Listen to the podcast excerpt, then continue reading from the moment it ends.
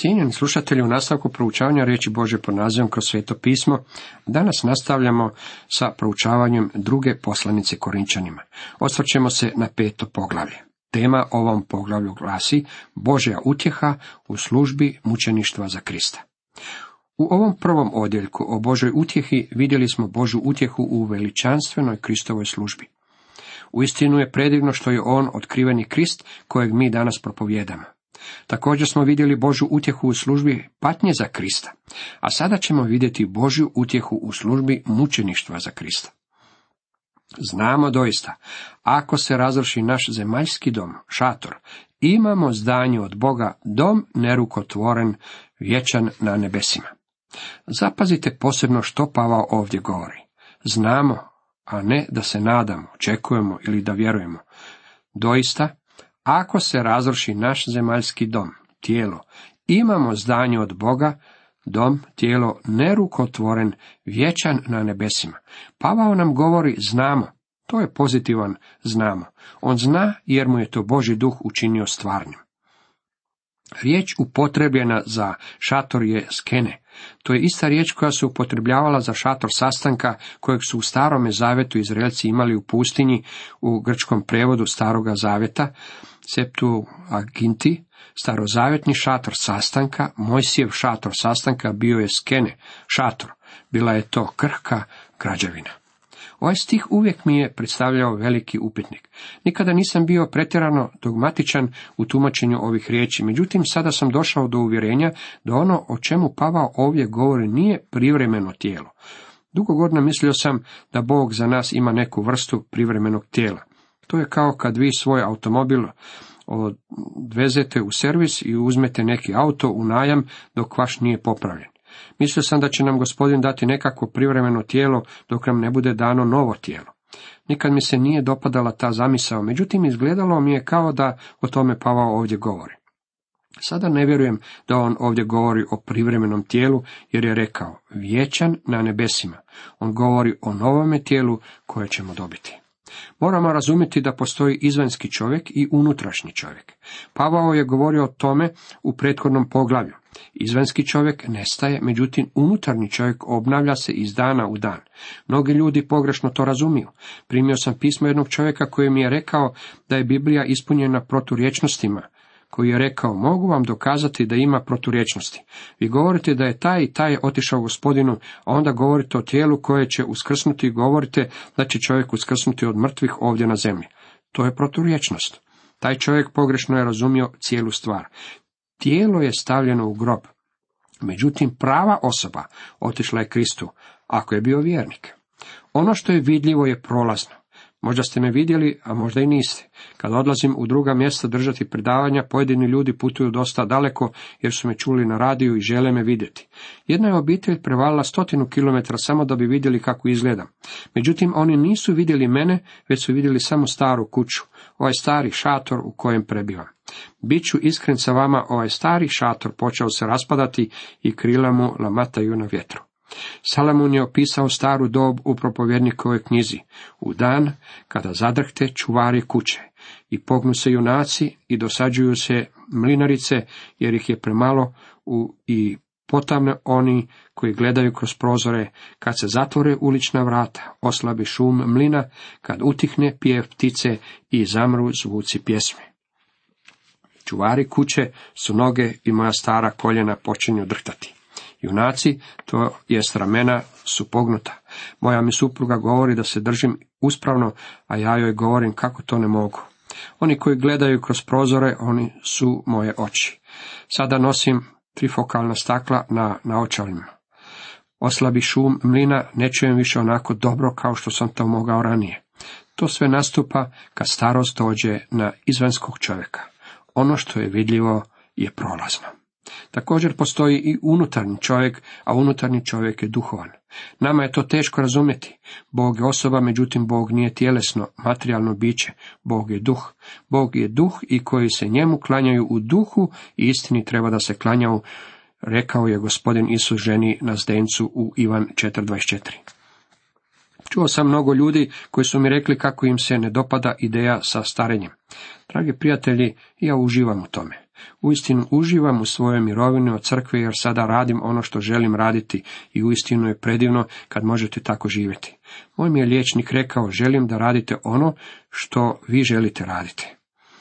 Kad mi žena kaže da nešto uradim, ja joj odgovoram, gledaj, moj mi je liječnik rekao da činim ono što ja želim raditi, a ja ne želim raditi ono što ti želiš da radim. Ponekad se s tim uspijevam izvući, međutim ne uvijek. Ozbiljno predivno je znati da me svaka godina koja protekne približava sve više Bogu. Jednog dana ću ga vidjeti. Vidjet ću lice gospodina Isusa, onoga koji me ljubio i predao sebe za mene. Radujem se toj istini. Da budem iskren s vama, nemam previše sukoba sa svetom, sa tijelom i sotonom, kao što je to bilo ranije. Mislim da su odustali od mene. Ovaj stari dom postaje u istinu star. Netko je predsjednika Sjedinjenih američkih država Adamsa upitao kako se osjeća kao starac. Odgovorio je, osjećam se dobro. Stara kuća u kojoj živim postaje slaba. Crijep otpada s krova, a temelj čini se da klizi, međutim gospodin Adams je jako dobro, hvala na pitanju. Dragi prijatelji, mi imamo vječni dom u nebu. Naše će tijelo biti posijano kao naravno tijelo, međutim uskrsnuće tijelo duhovno, on će nam dati novo tijelo. U ovome doista stenjem i čeznemo da se povrh njega zaodjenemo svojim nebeskim obitavalištem. Ja stenjem u ovome tijelu. Čovjek si ne može pomoći, a da ne stenje. Prije nekoliko godina izgradio sam radnu sobu iznad garaže koja stoji odmah uz kuću. Nisam mogao proučavati Bibliju u uredu u crkvi, zato sam prebacio svoju radnu sobu iznad garaže. Ponekad kad krenem ni stepenice ujutro, zapažam kako mi ne ide onako kako je to običavalo ići ranijih godina. Prije sam skakao po stepenicama, međutim sada stenjem na svakoj stepenici. Moja mi supruga zna reći, ne bi trebao tako stenjati. Ja je tada podsjećam, stenjati je biblijski. Pavao govori da stenjemo u ovoj staroj kući, pa ću zato i ja stenjati tako dugo dok sam u ovoj mojoj staroj kući. Dakako, ako se nađemo obučeni ne goli. Ovo je zanimljivo. Jednog od ovih dana Isus će pozvati one koji su njegovi van iz ovoga svijeta. Bićemo podignuti kako bismo se susreli s gospodinom u zraku i stajat ćemo pred njim, kako će to biti za nas, bit ćemo zaogrnuti njegovom pravednosti, nećemo biti goli. Neće svi biti zaodjeveni njegovom pravednosti kad budu skrsnuti od mrtvih. Krist je bio predan za opačine naše i uskrsnut radi našeg opravdanja, to jest radi naše pravednosti. Međutim, neki ljudi nisu prihvatili njegovu pravednost, odbacili su Krista. Stoga postoji uskrsnuće i pravednih i nepravednih. Pavao to spominje u dijelima 24.15. Uzdajući se u Boga da će uskrsnuti pravednici i nepravednici, što oni i sami očekuju. Isus je rekao to isto u Ivanu 5.29 i izići će koji su dobro činili na uskrsnuće života, a koji su radili zlo na uskrsnuće osude. Dragi prijatelji, jednog ćete dana stajati pred Bogom. Hoćete li tada biti zaodjeveni u Kristovu pravednost? Jeste li prihvaćeni u ljubljenome? Ovo je dobar trenutak za napomenuti kako Biblija ne naučava o samo jednom danu suda, već govori o mnogim sudovima. Prvo, postojala je osuda koju je gospodin Isus podnio na križu. Zbog toga što je Isus ponio ovu osudu zbog nas, mogao je reći, zaista, zaista kažem vam, tko sluša moju riječ i vjeruje onomu koji me posla, ima život vječni i ne dolazi na sud, nego je prešao iz smrti u život. Drugo, postoji samo osuda. U prvoj Korinčanima 11.31 piše, jer kad bismo sami sebe sudili, ne bismo bili suđeni. Treće, također postoji i korenje kojim Bog usmjerava svakog vjernika. Tada nas Bog vodi u pokrajnju sobu da bismo bili i šibani. Jer koga gospodin ljubi, onoga i stegom odgaja, šiba sina koga voli. Treba suditi dijelima vjernika, kao što ćemo to vidjeti kasnije u ovom poglavlju. Peto, izraelski narod treba biti suđen. Šesto, treba biti suđeno i poganskim narodima. Sedmo, treba biti suđeno palim anđelima. Osmo, na koncu postoji sud pred velikim bijelim prijestoljem. Svi izgubljeni bit će dovedeni onamo. Oni će se pred Kristom pojaviti goli. Neće biti zaodjeveni u njegovu pravednost. Biće suđeni prema svojim dijelima, jer su na taj način i željeli biti suđeni. Da, i mi koji smo u ovom šatoru stenjemo opterećeni jer nećemo da budemo svučeni, nego da se još obučemo da život iskapi što je smrtno. Ako imate potrebu stenjati, dragi prijatelj, samo izvolite. Stenjati je biblijski. Opterećeni smo, da, opterećeni smo. To je i razlog zbog kojeg stenjemo u ovome tijelu.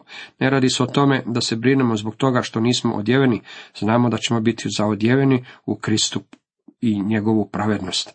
Ako je On naš spastelj, On je ujedno i naša jedina nada. A zato nas je sazdao Bog, On koji nam dade zalog duha. Zalog duha nam govori o tome da moramo primiti još mnogo toga. Bog nam je dao svetog duha u ovim našim slabim tijelima koja su puna drhtavosti i slabosti. Sveti duh je samo zalog. Zalog se daje kao garancija isplate. Krist nas je kupio, a sveti duh koji prebiva u vjerniku je zalog te kupnje. Jednog od ovih dana izići ćemo iz ovog starog doma i susrećemo se sa gospodinom u zraku. Uistinu je predivna slika koju za nas ovaj stih otvara. Uvijek smo stoga puni pouzdanja, makar i znamo, naseljeni u tijelu, iseljeni smo od gospodina. U svome tijelu smo kod kuće. Meni se jako dopada ovo moje tijelo. Još uvijek na svome hramu nosim ožiljak još od vremena kad sam, učeći hodati, udario u krevet. Tijekom svih ovih godina navikao sam se na ovo svoje tijelo i njemu se osjećam kod kuće. Međutim, tako dugo, dok sam u ovom tijelu kod kuće, ja sam u stvari odsutan od gospodina. Da u vjeri hodimo ne u gledanju. Kako je Pavao mogao znati da kad napustimo ovo tijelo bit ćemo prisutni kod gospodina? Pavao nam govori da on hoda po vjeri. Mi Boga držimo za njegovu riječ. Ja bih se radije pouzdao u Božju riječ nego u riječi bilo kojeg čovjeka na zemlji. Vjera je držanje Boga za njegovu riječ. Mi živimo u ovome tijelu i odsutni smo od gospodina. Da, puni smo pouzdanja i naradije bismo se iselili iz tijela i naselili kod gospodina. Bolji prevod bi bio kod kuće, kod gospodina. Time je iznesen kontrast između bivanja kod kuće u svome vlastitom tijelu i bivanja kod kuće kod gospodina. Sjećamo se da duša ne umire, duša nikada ne umire, duša odlazi da bi bila kod Krista. Tijelo je ono koje ide na spavanje, tijelo je ono koje mora doživjeti promjenu. Sjetimo se kako će postojati jedan naraštaj ljudi koji neće proći kroz iskustvo smrti. Međutim, njihova će se tijela svejedno trebati promijeniti.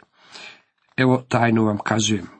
Svi do duše nećemo usnuti, ali svi ćemo se izmijeniti, jer ovo raspadljivo treba da se obuče u neraspadljivost i ovo smrtno da se obuče u besmrtnost.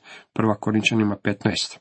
Tijelo je ono koje ide na spavanje i tijelo je ono koje uskrsava. Uskrsnuće se ne odnosi na dušu ili duh. Riječ uskrsnuće opisana je grčkom riječi anastasis, što znači ustajanje. Tijelo je ono koje će ustati. Znajući sve ovo, hodimo po vjeri. Zato se i trsimo da mu omilimo, bilo naseljeni, bilo iseljeni. Grčka riječ pilotim, prevedena sa trsimo, doslovno znači držati do toga kao do časti, biti ambiciozan. To je ista grčka riječ koja se prevodi sa nastojite u prvoj Solunjanima 4.11 i da brižno nastojite živjeti u miru, baviti se svojim poslovima i raditi vlastitim rukama. Budite ambiciozni baviti se svojim poslom. U stihu koji je pred nama ta je riječ prevedena sa trsimo. Moramo biti ambiciozni, trsiti se da Bogu omilimo. To nije ambicija da mi postavimo netko ili nešto. Mi smo prihvaćeni u ljubljenome. Pavao nam to jasno iznosi u poslanici Efežanima. U ljubavi nas predodredi sebi za sinove po Isusu Kristu, prema odluci svoje volje, na hvalu slave svoje milosti. Njom nas dobrostivo obdari u ljubljenome. Fežanima 1. Moj položaj pred Bogom je taj da sam ja prihvaćen u Kristu. Bog me vidi u Kristu i On je meni učinjen svime što mi je potrebno, mudrošću, pravednošću, posvećenjem i otkupljenjem. On je moje savršenstvo. Bog mene vidi u Kristu i ja sam potpuno u njemu. Potpunosti ne možete ništa nadodati. Kad netko ima sto posto nečega, tada mu ništa s tim u svezi ne možete nadodati, on ima sve. Mi koji smo vjernici imamo Krista i prihvaćeni smo kod Boga u ljubljenome. Stav kojeg svi vjernici imaju pred Bogom je prihvaćen u Kristu. Biti prihvaćen od Krista je nešto sasvim drugo. To se tiče naših stanja i odnosi se na način na koji živimo svoje živote. Živimo li za Krista? Jesmo li ambiciozni da budemo prihvaćeni od njega? Biti ambiciozan da budemo prihvaćeni od Krista svakako ne znači da moramo gaziti preko svih i satirati ih na svom putu prema vrhu. Bojim se da danas u kršćanskom poslu imamo takve ljude koji žele samima sebi izgraditi nekakvo ime. Dr. Morgan rekao je svojedobno kao kako se on borio s tim problemom. Bio je učitelj u školi kad je primio poziv za kršćansku službu. Za njega je to bio izuzetno ozbiljan trenutak. Osjetio je kako mu gospodin govori, odvojen si za službu riječi. Želiš li biti veliki propovjednik ili želiš biti moj sluga? Prva misao koja je doktora Morgana pala na pamet bila je želim biti veliki propovjednik. To bi svakako trebala biti dobra ambicija, međutim nakon nekog vremena gospodin mu je počeo utiskivati tu istu misao. Želiš li biti veliki propovjednik ili želiš biti moj sluga? Na koncu doktor Morgan je shvatio. Vidio je da mora donijeti odluku. Konačno donio je i odluku. O, blagoslovljeni gospodine, više od svega želim biti tvoj sluga. Bio je voljan postati nepoznati propovjednik. Moram dodati kako je gospodin od doktora Morgana učinio ne samo svoga slugu, već i velikog propovjednika. Mi često smatramo kako bi naša ambicija trebala biti da učinimo nešto veliko za Boga. Bog nam poručuje kako on želi da budemo njegovi sluge. To je sve. Vi i ja moramo doći do mjesta gdje ćemo moći reći, gospodine, uzmi me i sa mnom učini kako je tvoja volja. Bog nam je dao ovu riječ kroz proroka Jeremiju. Tražiš li velike stvari za sebe? Ne traži ih. To je dovoljno jasno čak i za nas, za ne? Dragi prijatelji, pokušavate li postići velike stvari za sebe? Postoji jako mnogo ambicioznih propovjednika, laika, kršćanskih radnika i kršćana općenito, međutim njihove su ambicije sebične. Želite li uistinu biti Boži sluga? Ako želite, tada ćete moći postići nešto zašto će vas Bog kasnije moći nagraditi. Da budem iskren sa vama, malo sam zabrinut s tim u svezi. Želim biti siguran da sam njegov sluga. Prvo, jednog ću dana trebati stati pred njega i dati izvješće o svojoj službi, a treba ćete to učiniti i vi. To bi nas trebalo motivirati da mu služimo tako da mu budemo prihvatljivi jer svima nam se pojaviti pred sudištem Kristovim da svaki dobije što je kroz tijelo zaradio, bilo dobro, bilo zlo.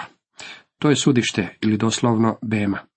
U Korintu još uvijek postoji bema i kad smo bili ondje na putovanju slikali smo ruševine tog sudišta. To je bilo mjesto na kojem su gradski suci dočekivali ljude i presuđivali u njihovim slučajevima. Tamo se nije radilo o pitanjima života ili smrti. Pred Kristovim sudištem pojavit će se samo vjernici. Tu se neće suditi o grijesima vjernika, jer su grijesi potpuno isplaćeni na Kristovom križu. Sud je zbog toga da se vidi hoćete li primiti nagradu ili nećete. Kad Pavao kaže, svima nam se pojaviti pred sudištem Kristovim, imajmo na umu da se on ovdje obraća vjernicima. Svi mi vjernici bit ćemo suđeni da bismo mogli primiti ono što smo u tijelu učinili. Sudit će nam se o načinu na koji smo živjeli naše kršćanske živote. Kad dođemo pred Krista, bit će gotovo s našim starim tijelima.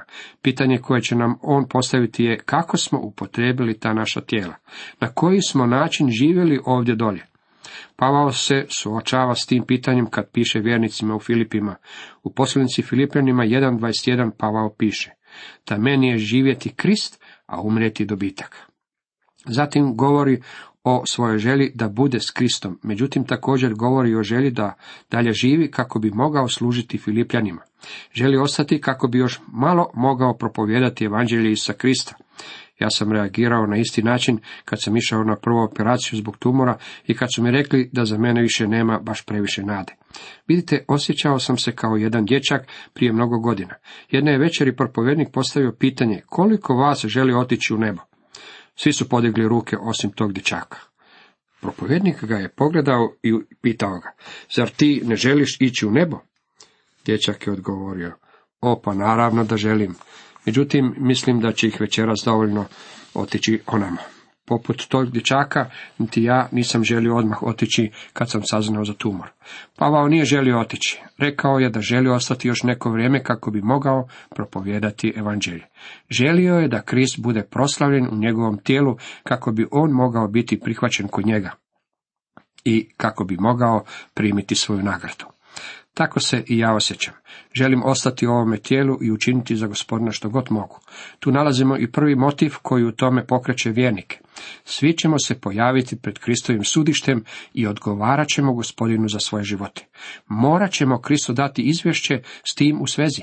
Moramo odmah napomenuti kako se tu ne radi o sudu pred velikim bijelim prijestoljem koji je opisan u otkrivenju 20 na kojem će stajati samo nespašeni. Ako ste vjernik, vaše je ime zapisano u knjigu života i vi imate vječni život. Međutim, morat ćete stati pred Bemom, Kristovim sudištem, gdje će se presuđivati o vašoj nagradi. Vi i ja staćemo pred njega. To bi nas trebalo posebno poticati da služimo Kristu predano i prihvatljivo.